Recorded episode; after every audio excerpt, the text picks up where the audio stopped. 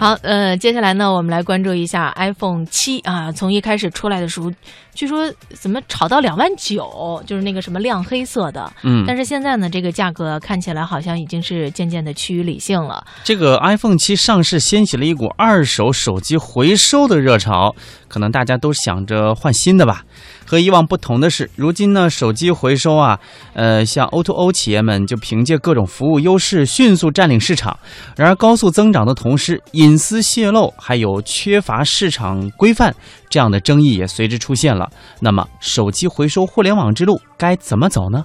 台州职业技术学院大三学生林浩勇是位手机潮人。iPhone 七刚一上市，他就下单购买。原先使用的 iPhone 六，小林以两千四百六十元卖给上海一家手机回收平台。根据小林介绍，整个回收过程耗时不超过三分钟。先登录这家回收平台网站，根据系统提示简单描写手机的情况，系统就会自动给出回收价格。对报价满意的话，可以直接下单，将手机寄到指定地址。平台进行确认后，当天就会打款。这个回收还是比较方便的，比较放心的。手机放着也没用，两千多块钱挺多的。据公开数据显示，中国是世界上更换手机频率最高的国家，平均八至十二个月就要更换一部新手机。每年被淘汰的手机近四亿部，但传统回收以路边小店为主，价格不透明，担心隐私泄露等问题，使广大消费者宁愿旧手机在家里闲置。近两年，手机 O to O 开始兴起，除以苹果、华为、魅族等为代表的手机生产商已宣布开辟二手手机业务外，一些非厂家互联网公司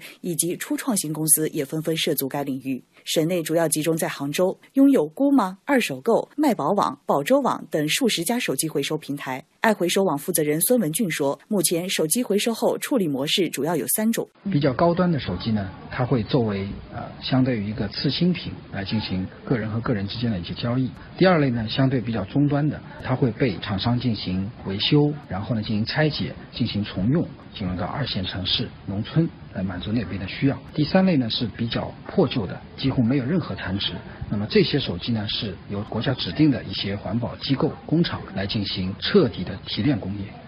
相对传统回收，互联网回收最大的优势是价格透明，出价比较高。记者登录多家回收平台网站，填写自己手中 iPhone 六的情况，这些平台估价都在两千元左右，相差一百元以内。记者走访台州当地几家回收店，同样的手机估价相差较大，少的只有一千五百多元，多的也只有一千八百元。不过路边小店现场结算，互联网平台需要快递到后验收才能结款，效率不如传统回收，也容易在质检方面发生纠纷。宝州回收负责人肖祥军表示，现在各大平台都在力推上门回收，一二线城市基本都已覆盖。手机回收它没有规范，因为我们手机价格都不一样，通过寄快递的形式把手机寄过来了，我如果我们发现有问题的话，肯定会把回收价压下去。但是如果这样的话，跟网上评估的价格不一样，消费者就比较容易有意见。上门回收从目前来看是最好的一种回收方式，因为当面检验，当面给出一个回收价，这样的话矛盾会少很多。